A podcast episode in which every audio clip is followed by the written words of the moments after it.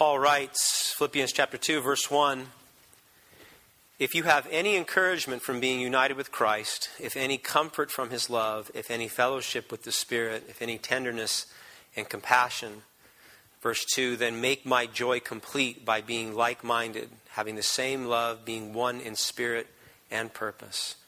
Do nothing out of selfish ambition or vain conceit, but in humility consider others better than yourselves.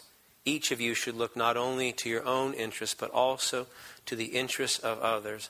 Verse 5 Your attitude should be the same as that of Christ Jesus. In 1989, the Berlin Wall fell. And there were many people then, uh, many well known scholars, that argued we were entering a new age, an age of peace. Totalitarianism, at least in Eastern Europe, communism had uh, had ceased in Eastern Europe, and uh, the two superpowers, the United States and the Soviet Union, all of its satellite states, uh, were no longer at odds in the same way that we had been for the previous decades. And those who came along, those who were in the know, those who wrote many books said, This is the new age, the new order of humanity where conflict, global conflict will end, and we will see peace, and we'll see stability, and we'll see order. And two decades have passed. And if you've been alive and at all cognizant, reading newspapers or just living life, um, you can talk about Bosnia, you can talk about Serbia, you can talk about Somalia, Iraq, Afghanistan, Libya, Egypt, Syria. You can pick your spot where all these old tensions, ancient tensions over centuries that were kept in some check by these two superpowers, as their powers diminished, these old hostilities uh, began to rise up again. And we've seen over the past two decades much bloodshed, lots of civil war, lots of fighting, lots of genocide. And the question is, as many of you asked today when Christ didn't come, he was, this guy was obviously very wrong. How could these men have been so wrong about this age to come that we are now living in? How, could they, how can we be such a violent people all the time, always fighting, always going against one another, always bringing ourselves into conflict? Why? And that question, historically, has been asked for centuries by great minds throughout human history. Paul actually, in, the, in these five verses, he shows us the standard and then he answers that question. In fact, if you look with me at verses 1 and 2, he's talking to the church at Philippi. He says, This is how you ought to be as a church, but this is how we're supposed to be as a people prior to the fall. Look at the standard. He says, If you have any encouragement from being united with Christ, any comfort from his love, if any fellowship with the Spirit, if any tenderness and compassion, you have a relationship with Jesus Christ, he said in verse 2, then make my joy complete by being like minded, having the same love, being one in spirit and purpose. He's saying there's supposed to be harmony, not fighting. There's supposed to be a collective unity, not strife. You're supposed to be loving each other, not killing each other. The standard that was established by God with man before the fall was this. And yet, when we look around and we read the newspaper and we see our own lives, we don't see that. We see fighting, we see strife, we see animosity, we see hatred, we see vengeance being exercised man to man, woman to woman. We don't get along, we don't work together, we don't have the same affection for one another.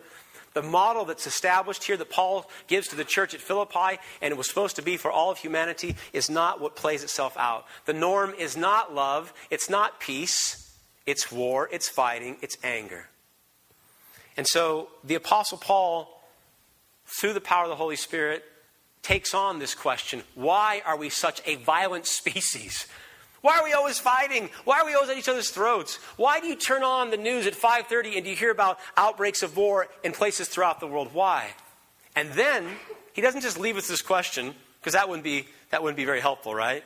He gives us a radical remedy, a radical solution in 5 verses, and it actually goes to the very base of our entire faith in Christianity. So Paul is going to show us three things. One, the deception of fighting the deception of it, two, the source of it, and three, the solution. The deception, the source, and the solution. Let's begin with the deception. One of the major things, one of the major problems we have as fallen creatures is we have a tendency to oversimplify conflict. And we do this, especially when we're on the outside of a conflict. Take two ethnic groups at odds with each other.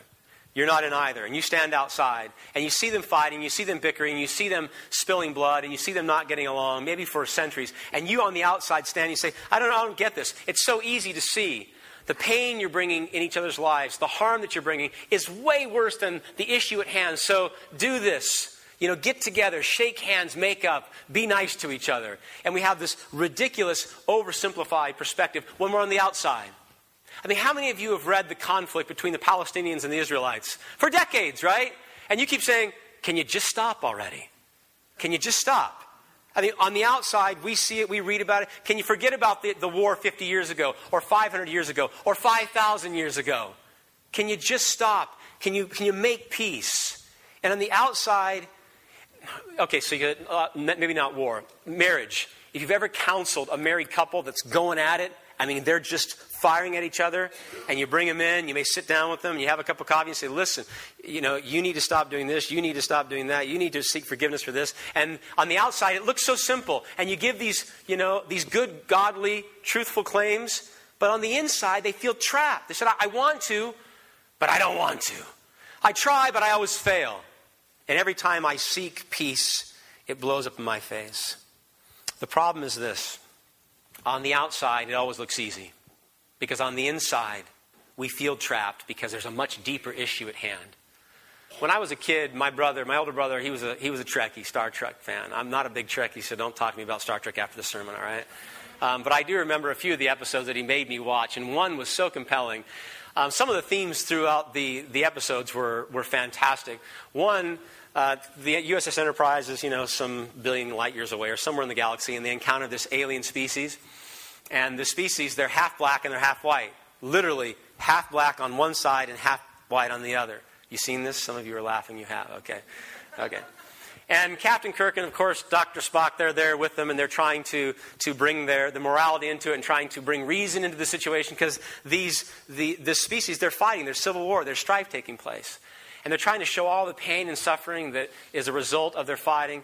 And uh, uh, Captain Kirk actually says, I don't get it. I don't get why you're fighting. You're the same species. And one of the guys says, What? What do you mean? He goes, Well, he goes, You're the same species. You're, you're half black on one side and you're half white on the other. Why, why are you killing each other?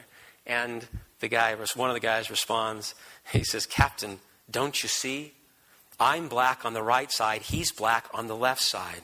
I'm white on the left side. He's white on the right side. It's so obvious. And of course, offering the solution from the outside, Captain Kirk and Spock were unable to convey what the real problem was on the inside was a lack of trust, was a, a, a, starvation of glory.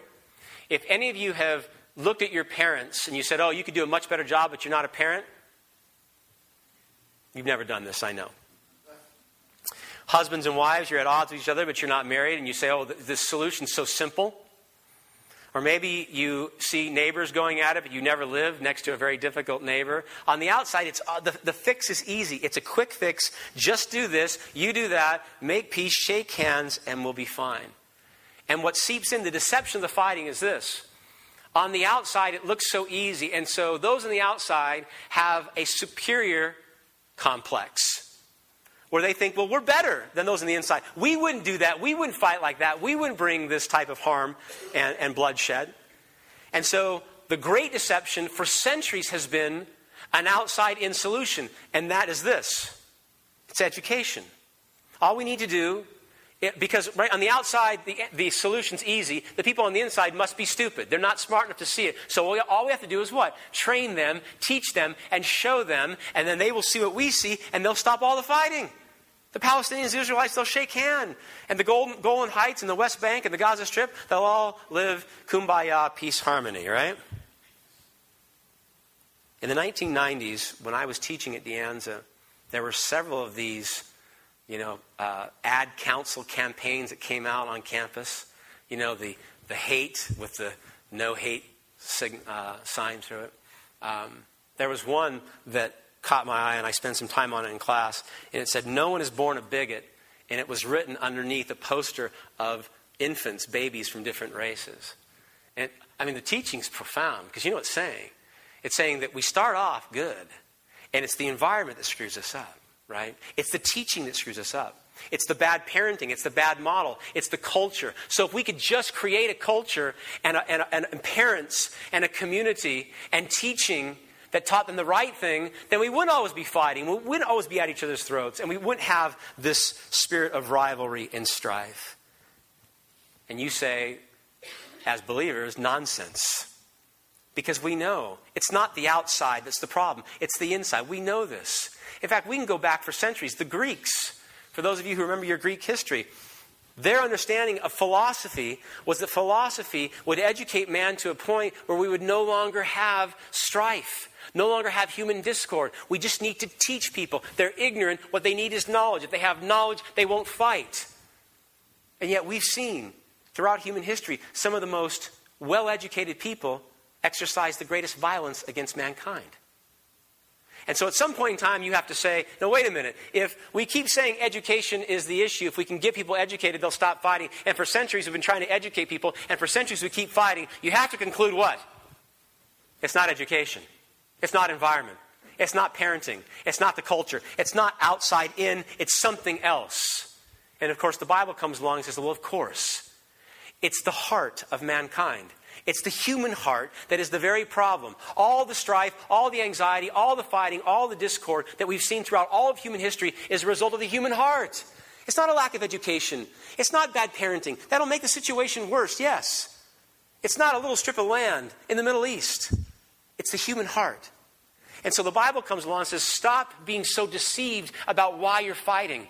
Stop offering these oversimplified solutions to end the fighting. Let's deal with some real issues the heart of man, sin, glory starvation. If you've gone to a doctor before because you're sick and they misdiagnose you and they give you medicine or they recommend a procedure and you get worse, do you go back to your doctor and thank them? Thank you so much for the misdiagnosis, right? In order to treat a sickness, you have to have a proper diagnosis. With a proper diagnosis, there's proper treatment, there's a remedy, there's a solution, there's a medicine, right?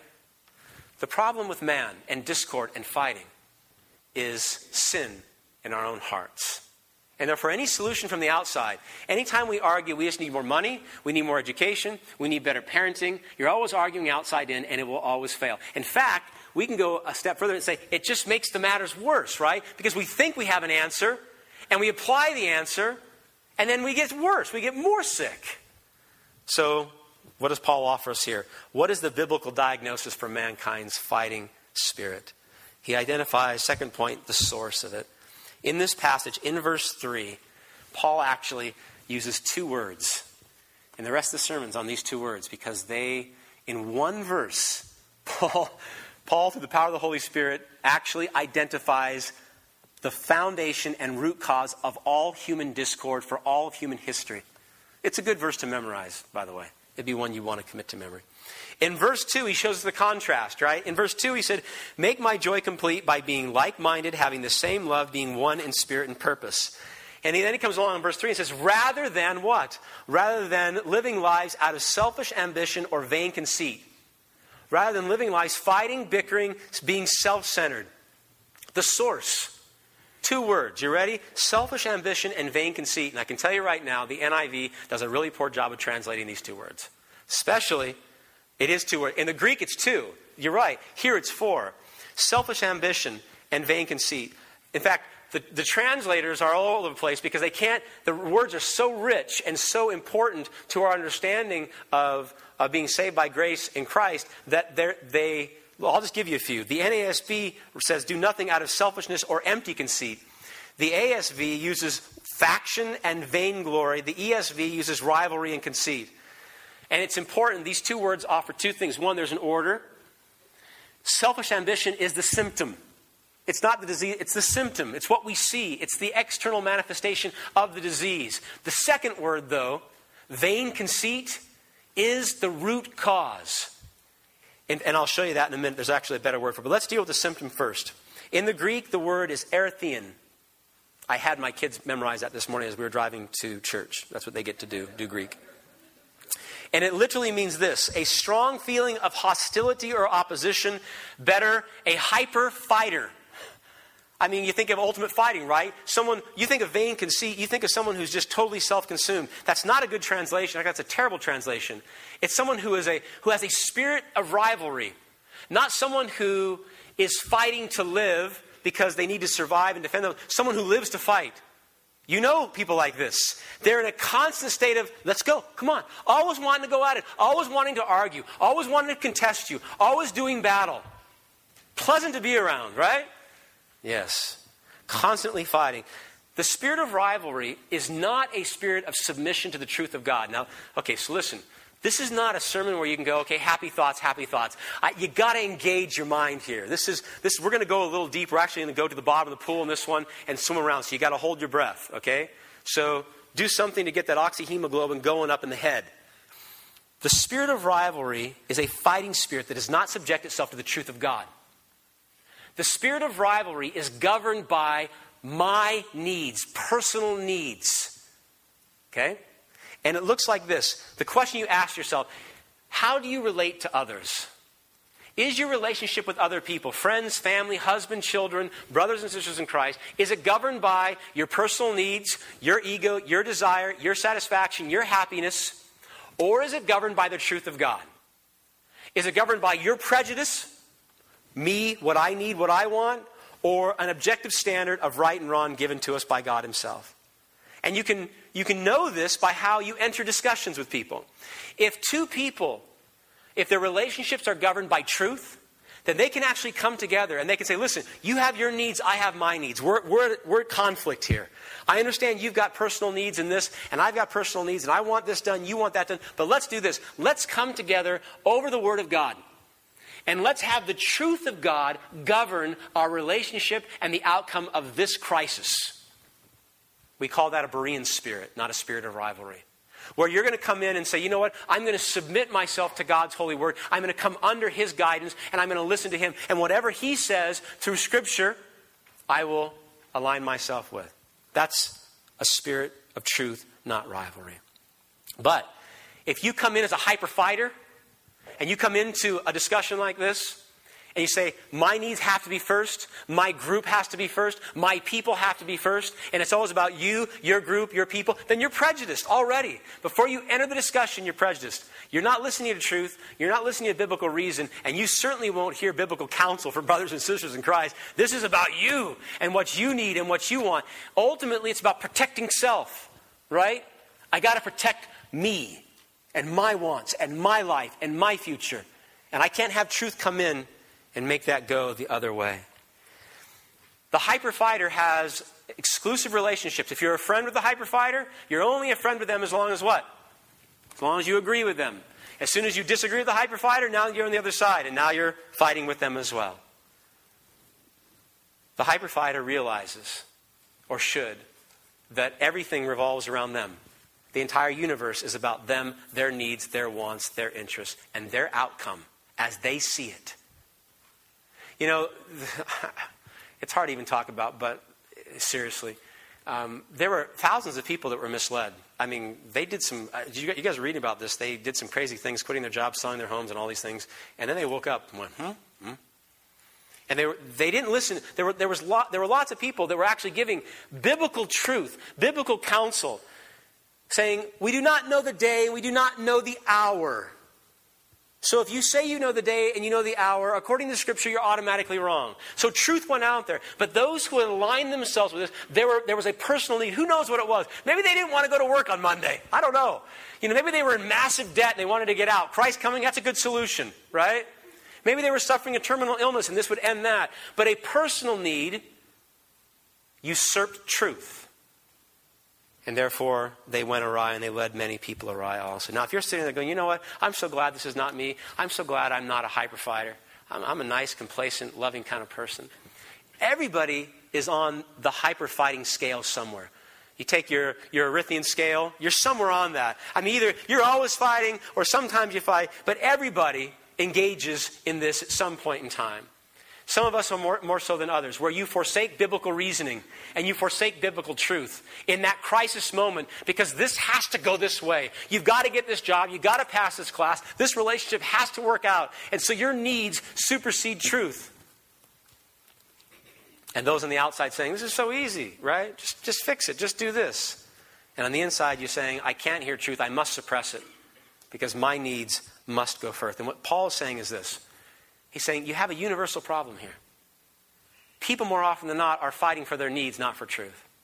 I mean, in most conflict resolution, most of it, when you deal with truth, it falls on deaf ears. If, you, have ever sat in a room, if you haven't, come and I'll, I'll let you have this experience, and two people are at odds, and you bring truth, and both argue against the truth, they're fighting for their own needs. And they'll be the first one to say, I'm standing for principle. This is about God's word. They'll both argue this. Funny how that happens. God must be wrong, right? When their needs are going first when their protection of themselves is going first. So if you say to yourself, "This is not me," Paul's writing the church at Philippi. Of all the letters that Paul writes, Philippi is the one that's the most glowing. I mean, this is a church that's walking right with Christ. And what he's saying is listen, the best people and the best churches have a spirit of rivalry, a hyper fighting spirit that causes discord and factions and fighting and, and mess up lives. It messes up marriages. He's saying you must guard your heart and your mind always against this spirit of selfish ambition, of fighting. We're a contentious people. And even if you are a quiet, humble person, you know that deep down you're contentious as well. And when it comes up, people say, Oh, I've never seen that in you. Oh, you have no idea. I have a spirit of rivalry just like everybody else. Why? You're born of Adam and Eve. We are subject to the fall.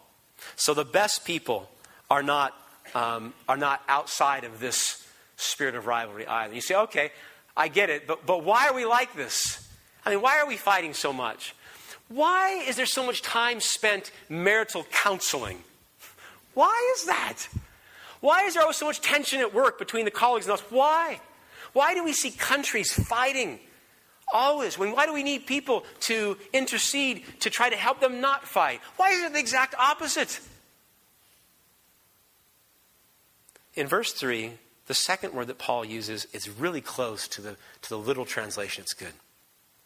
He said, Do nothing out of selfish ambition or vain conceit. And he hits the root of the problem. This is the diagnosis vain conceit. The ASV and the King James Version, actually, it's the best word. Why the NIV didn't take it, I don't know. It's an older word, but it's perfect. They use the word vain glory. Did you hear that? It's so spot on. Vain glory. Paul says, do nothing out of vain glory. What does that mean? Do nothing out of vain glory.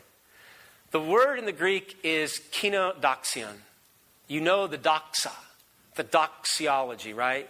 Doxus, glory, glory to God.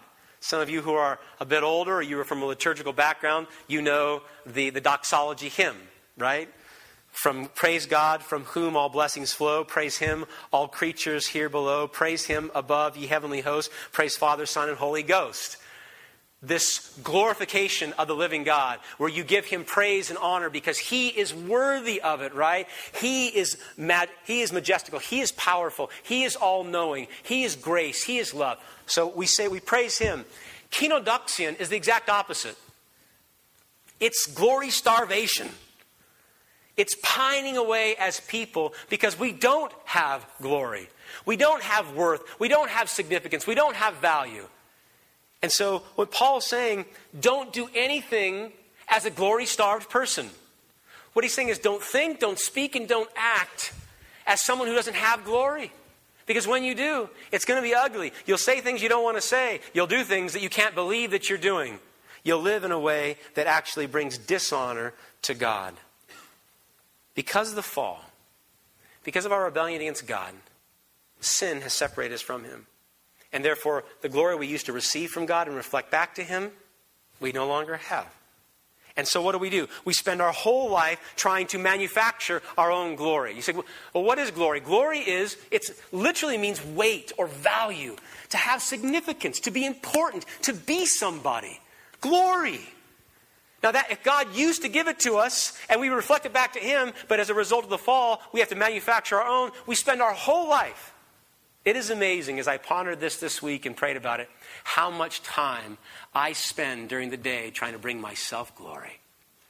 So much of our time and our energies and our thoughts are to bring positive affirmation of me, who I am. Fundamental problems, Paul says, this is it. We're at baseline Christianity. We're tapping into the very source and root of evil and discord and fighting and dissension and broken relationships. Because here's the problem we know it. And if you don't know Christ, you know, you know listen now, in your heart of hearts, you know that ultimately and eternally, on the grand scale of creation, that you are fantastically insignificant, that you are not important, that you're not all that. You know that. You know in your heart of hearts the result of the fall, and therefore, what do we do? I mean, the worst thing that can happen to us is when someone comes along and they snub us. Or they say, You're nothing. You're no one. You're nobody. You have no worth. You're not significant. And, and it cuts so deep because it reveals a truth that that's true. That's who I am in my sin. We get that understanding. The worst thing that can happen is not to be hated, it's not to be opposed, it's not even be slighted. The worst thing that can happen to you is to be marginalized and considered worthless, valueless, forgotten. Do you know that? My youngest son, uh, some of his friends had a birthday party in the neighborhood a while back. He didn't get an invitation. He was very upset. Why was he upset? No ice cream? No playing, no party, no. No. Why was he upset? He was forgotten. He was forgotten. And he was cut deeply because his friends forgot him. He was forgettable, right? Not valued. The most cutting thing I do in my relationship with my wife is to devalue her as my wife. She'll tell you, if she had an opportunity, to say, when, I, when, am I, when am I most hurt by Keith? When I am not valued by Keith. When I'm undercut. Students, when are you, as someone who used to teach, my students are cut most deeply, not when they fail my class or even get an F on an exam. They're cut most deeply when I treat them as someone who's expendable, someone who's insignificant, someone who's worthless. You know exactly how that feels, and it cuts deep.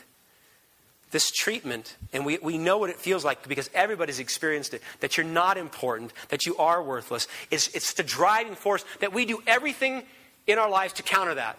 Everything. The Bible says the heart of man is glory starved, and therefore we live every moment trying to bring ourselves glory, trying to make ourselves look important, trying to be worthy, trying to be significant and important. That means if you feel like life is slipping away because it's temporary, you do everything to make it last, right? As you get older. If you feel marginalized, on the sideline, you do everything to put yourself in the limelight. If you feel small, you do everything to make yourself big, bigger. And when someone tells you you're small, you go ballistic. You can't take it. We can't take it. We can't take someone. Now, this goes, this is a cosmic, spiritual, theological foundation. It's way lower than the psychological the emotional. It taps down into the very core of who we are and why we fight and why we're anxious and why our marriages fall apart and why we don't talk to our children. We're afraid of these whispers that we are just but a whisper. We're afraid deep down that we are truly like the grass of the field, which is here today and gone tomorrow. We're afraid of that, that this is all fleeting, that it's temporary, and that my life will come to an end, and that I will be forgotten. And so we are kenodoxian driven, right? Glory starved driven. It directs us, it drives us, and here's the problem. If there isn't a remedy, if there isn't a medicine, it will destroy us. Your glory starved state will absolutely destroy you if someone or something doesn't come in and bring you glory. Do you ever ask yourself, when someone humiliates you or they slight you or someone, do you ever ask, why do you get so angry? Why? When your coworker says, what are you, an idiot? Why'd you do that? Why do you get, why do you go off the deep end?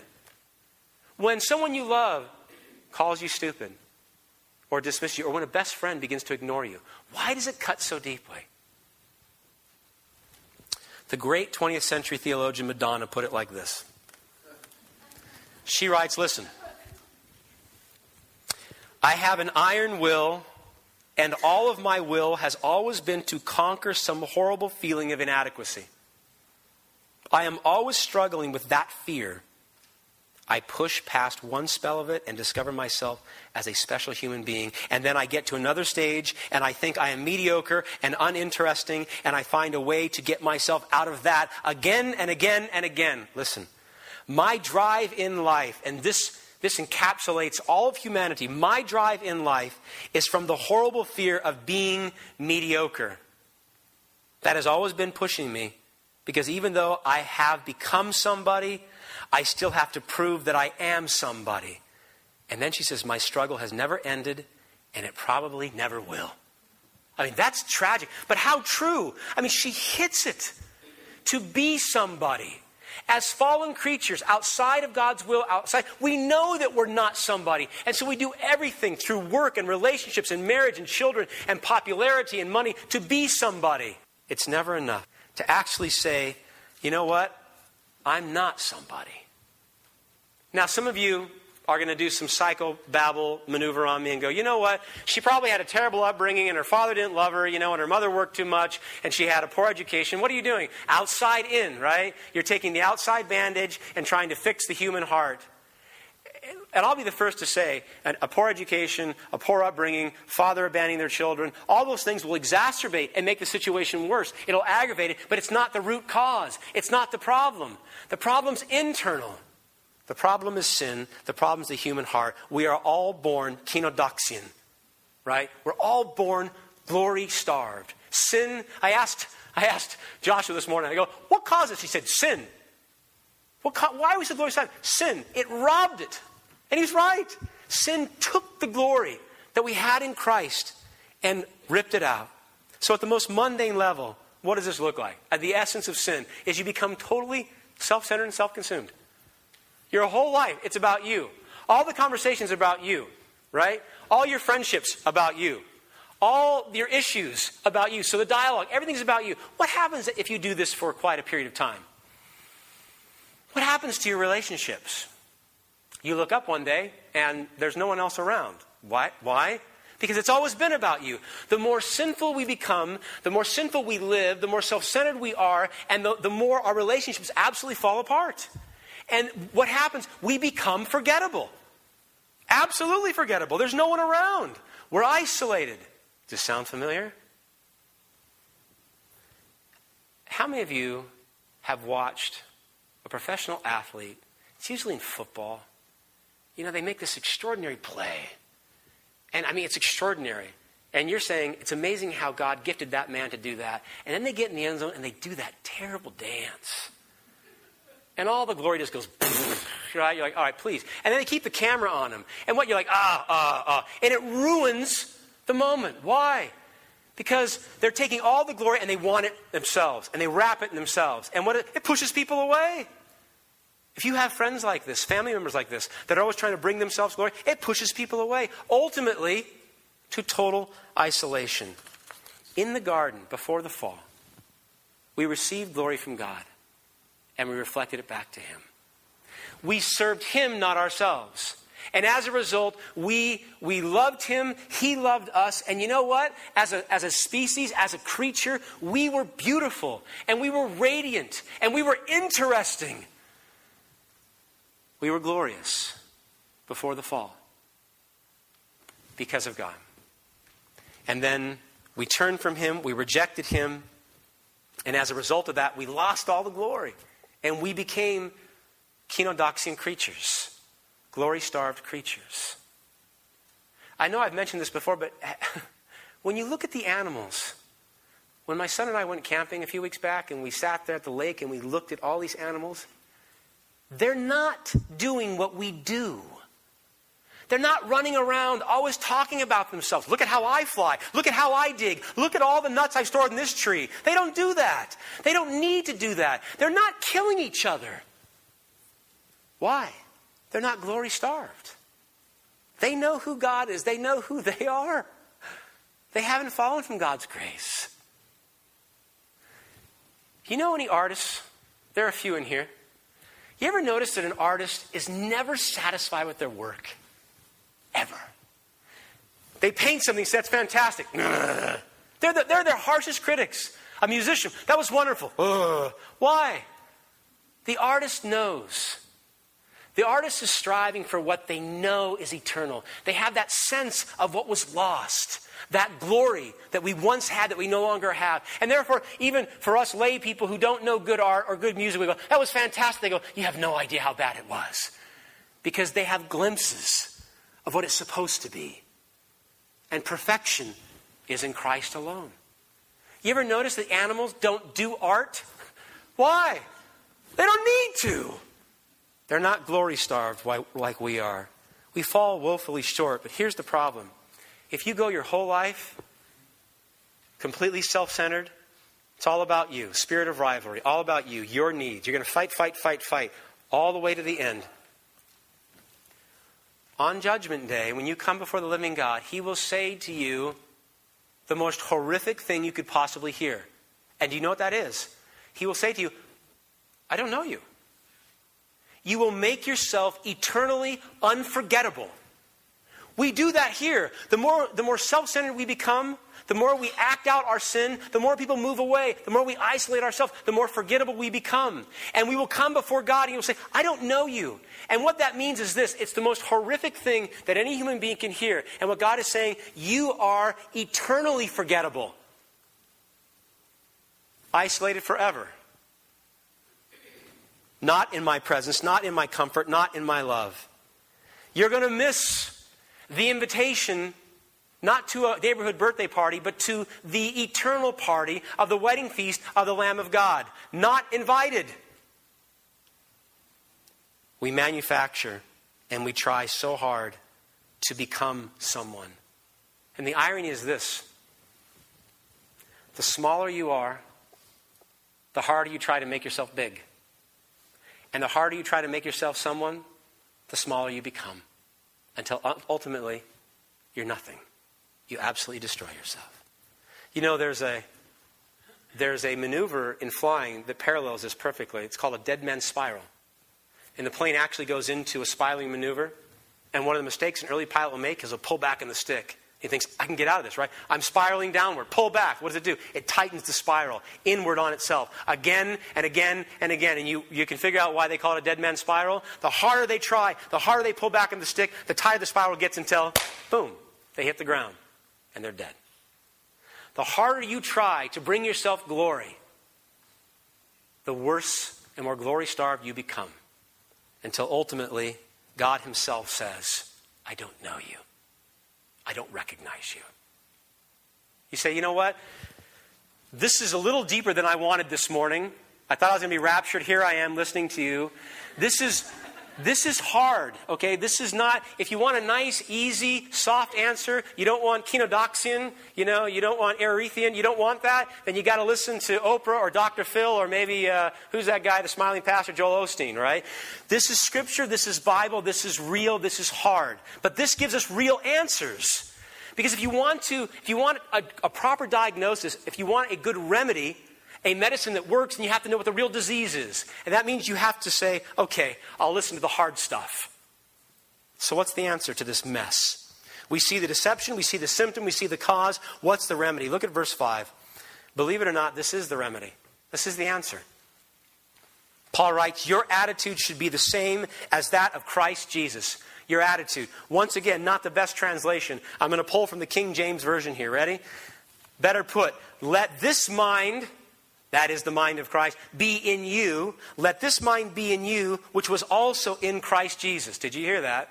I mean, that's, that's, almost, that's almost one of those verses you just read by go, yeah, yeah, it sounds, what, mind, my mind and Christ's mind, his mind and my mind? I don't get it. My mind's not working, right?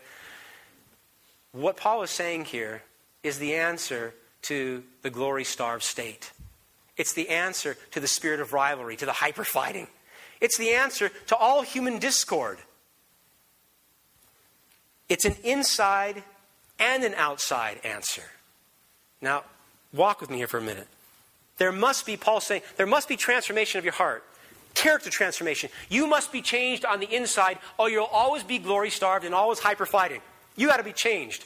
But in order for you to be changed, there has to be an outside event that then changes you. Okay? It's inside. The problem's inside, therefore, we have to have a medicine that goes inside. But first, there has to be an outside event that can actually bring the medicine. And he says that's what happened here with Christ. Christ must do something, God must do some work in order to bring a power to overcome our glory starved states.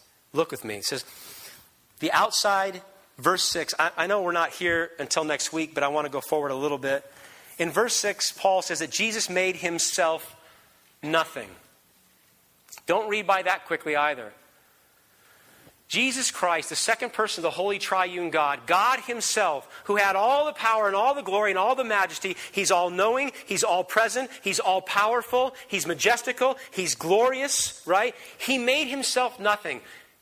He emptied Himself of all His glory, and He became a man. He left the heavenly realm, and He came, and what He did was He took on our nightmare he became the glory starved man that we actually are. I mean, Isaiah tells us what? He came as an ugly man. He came as a homeless man. He came as a man who would be re- rejected and despised. He came as a man, Isaiah said, who we esteemed not. He came as someone who was unforgettable, who was worthless in the eyes of man in the world. Not only that, he came, and then when he went to the cross, he heard his father say, my, he, heard, he cried out to God, My God, my God, why have you forsaken me? Put another way, why don't you know me? Why aren't you recognizing me? I prayed to you my whole life, and you've answered me my whole life, and here I am in my greatest hour of need, and now you say, I don't know you, and that's exactly what he heard. He was not esteemed by God on the cross. And the reason is this deep down, you know, I know, that those words are reserved for us.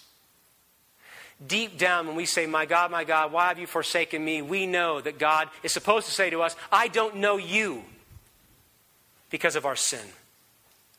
But He said it to Christ instead. And he said it to Christ instead in Christ's glory starved state, where Christ did the grand, eternal, cosmic substitution. He became glory starved so we could be glory filled. And that's, the, that's the, the nature of the gospel, which is so profound. The second person of the Holy Triune God was glory starved so we could have glory. Why? Because of his radical love for us. Because he knows that in our glory starved states we would absolutely ruin ourselves. He got what we fear most being glory starved forever. Not just now, but forever. An eternity of glory starvation. And though he was filled, he emptied himself. He became glory starved so that you and I, although undeserving and glory starved, could be glory filled. Jesus Christ became cosmically, cosmically small so we could be eternally big. In fact, in John chapter 17, in his high priestly prayer, you know, he, he says to God, he says, God, I want them, I want, I want you, me, all those who would repent and believe. He says, I want them to have the glory that I had with you before anything ever was. He prays to the Father that we would have the same glory, the same beauty, the same majesty, the same relationship with God the Father that He had with the Father before anything was ever created says, This is what I want for them. And therefore, he became a man and he lived the life that we could not and would not live. And then he died that death. And in so doing, he gave us the outside medicine. So many churches today preach an internal remedy of self, right? How do you overcome your spirit of rivalry? You overcome it. The power of positive thinking, right? Read the book, take the, do the right thing. And the Bible says it must be outside Christ to you. And so Jesus Christ did the work, the absolutely necessary work to overcome our glory starved states. And to live as a Christian means this it means you must take his glory. It means you must stop trying to manufacture it on your own. You must receive the glory that God freely offers through grace and Christ on the cross. So that if you are in this mode Still trying to live a good enough life to make God happy? Still, you still go to church, you still read your Bible, you still give 10% of your offerings every month, right? You give that to the church, thinking, Lord, aren't I being good? Or maybe you're being good and you and things aren't going so well in your life, and so you pray to God, God, what's going on here? I'm being good, why aren't you blessing me? You're still trying to bring yourself glory through your works, through your religion. You must empty yourself as Christ did and receive the glory from Him. That's how we were created. That's how it was in the beginning. That's how it was before the fall. He poured out His glory, and we received it from Him. That means you got to be totally and brutally honest with yourself before a holy and living God. That means this you have to say, if you, if you think to yourself, I am inadequate, do you know why? Because you are. Now, listen, don't get all bent out of shape and storm out of here, right? Don't be glory starved at this moment. If you say to yourself, I'm marginal, it's because you are marginal. If you say to yourself, I'm not important, it's because you're not important. If you say life is fleeting, it is fleeting. If you say that my life is just but a whisper, like a grass here today, gone tomorrow, thrown in the fire, that's all true.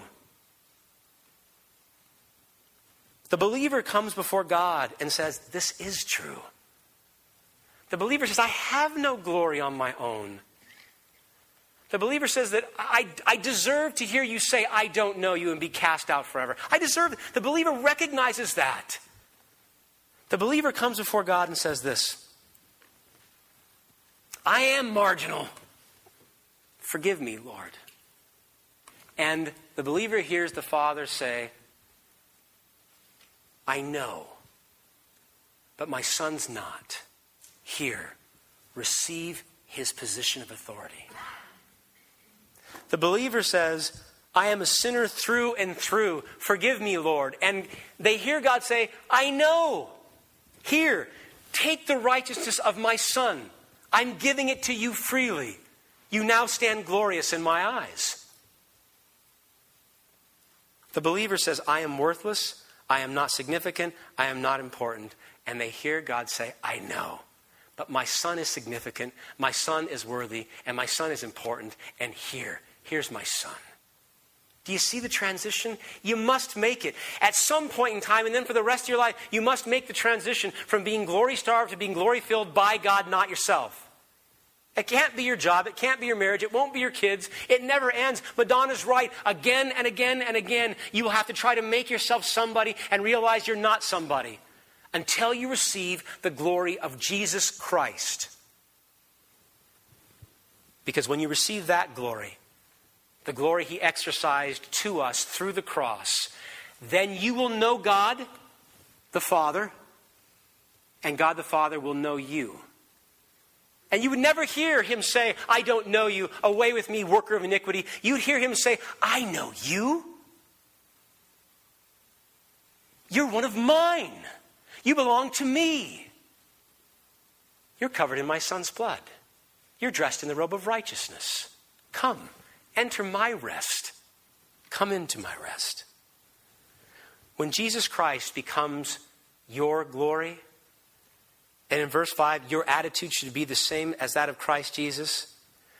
Not only does everything change, but now you have probably the thing that you want most leaving here today.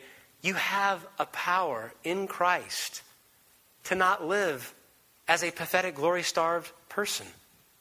And that means that when glory crises come into your life, and someone says to you, You're so stupid, you're so small you're so worthless. Jesus Christ is standing right there beside you, saying, No, you're not. You belong to me. In me, you're big. In me, you're glorious. In me, you're beautiful.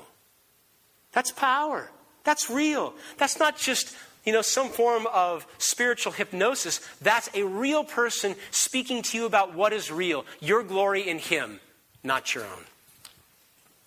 Wives, when your husbands don't convey to you how valuable you are as they ought, or maybe wives not conveying that to the husbands, Christ is right there saying, You are eternally valuable to me. And if you don't believe me, look back to the cross. That's why I died. for you because you are that valuable to me. That's how much I love you. Guys, if your girlfriend breaks up with you and you feel unlovable, Jesus Christ said, Listen, get it straight, man. I love you more than she ever did, or ever will, or ever could. I loved you when I was hanging on the cross. That's why I stayed. When you don't get the job, when you fail the test, when you feel like the biggest loser, Jesus Christ is saying, Listen, you may have lost that battle, but I won the war. And I won the war for us all. I was crucified, I was buried. They put me in a grave for three days, and I rose again. and then I ascended to heaven, I'm seated at the right hand of the Father, and I am going to come again. And it wasn't yesterday, but I am going to come again in all my glory and all my honor, and I'm going to gather my children to me, and I'm going to pour out my glory and honor on them. And you talk about a day, and it'll be more than you'll see on a billboard or on a television advertisement or a newspaper. It'll be a day that the entire universe recognizes, and you'll know when I come. And on that day, he said, I will show you my glory, and you will be glorious in me. When Jesus Christ is your glory, you will be able to overcome and become what Paul talks about in this passage. You'll humbly consider others better than yourself. Won't have to try. You will be someone who looks out not only for your own interests, but the interests of others. Why? Because you're not glory starved. It's not all about you, it's about others. You'll be someone who is tender and compassionate and filled with joy, having the same love and the same spirit and the same purpose in Christ. You'll become that person. Why? Because you won't be glory starved, you'll be glory filled. It means this that the stars may fall from heaven, but you will outlast them because your glory is greater in Christ. Do you know that? The mountains may actually fall into the sea, but your glory is greater in Christ, and therefore you'll outlast them. Judgment day will come, but if you're in Christ, you will make it through that as well. And your glory will be complete in Him. If you feel small, recognize that Christ became infinitely small to make you big. If you're constantly bent out of shape, getting rubbed the wrong way, snubbed, and you're just always hurt and bitter and cynical, Christ is saying lovingly, grow up. Be the big person that you are in me. Stop being glory starved and be glory filled. I emptied myself to bring it to you. Live in like manner. The human disease, the foundation root cause of it all, is vainglory, glory starvation. And the only answer that you're not going to hear from your professors and you're not going to hear from your doctors and you're certainly not going to hear from your psychologists, the only answer is the glory of Jesus Christ. You want to overcome your glory starved state? You want to help your community. You want to help your family. You want to help your nation. You want to help the world. You want to see peace between the Palestinians and the Israelites. You want to see all that? It's the glory of Christ, it's the gospel of grace. By God's grace, we will live as a people, as one man, as one spirit, as a church. Not glory starved, but glory filled. What a magnificent sight for this community. They would say, What's going on over there? A whole new world. Let's pray. Father, for those who have come into the presence of the living God, we know, Lord, it just takes a glimpse of you and your holiness to reveal how glory starved we truly are. I pray for my brothers and sisters that we would not be so foolish as to chase after those things that we want and think will bring us glory whether it's fame or money or popularity or relationships or children, that we would re- realize that those are things that, as glory starved creatures, drive us and direct us and ultimately will destroy us. I pray instead, Lord, that we would humbly come before you and receive the glory of Jesus Christ, the glory that He faithfully poured out on the cross, and then live in light of that real worth, that real significance that we are valuable because of Him, because of who He is, I pray for my brothers and sisters here at Camden and your church throughout the world that we would recognize the truth of this and live in accordance with it by God's grace. Amen.